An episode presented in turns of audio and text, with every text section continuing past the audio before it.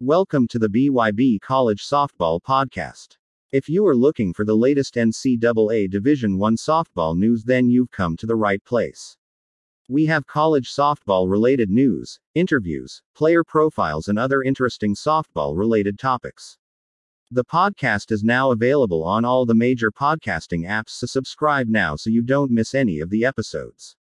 On Thursday, Alabama softball held a press conference with head coach Patrick Murphy along with players Faith Hensley and Montana Fouts.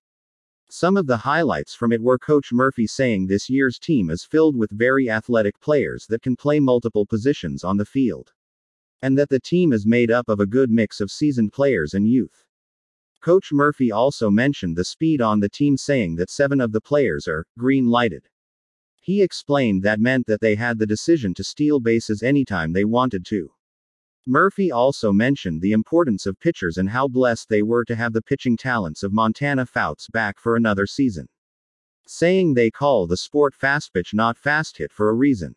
When asked about if he would be in favor of softball going to a top 32 seeds format for the playoffs, he said he would, adding though that last year baseball was given 16 million for the playoffs while softball only received 6 million and to go to the 32 seed format would require more money.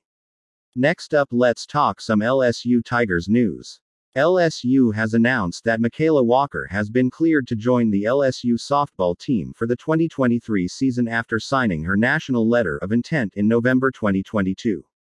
Walker is an infielder from Marietta, Georgia, and is the first true freshman mid year enrollee for the Tigers since Lee Ann Danos in 2002. Walker is a big hitter, having batted above 400 in each of her high school seasons. Last season, Walker turned in a 578 batting average and registered a 661 on base percentage. Thanks for listening to this episode and remember to subscribe to RBYB College Softball Podcast so you don't miss any future episodes.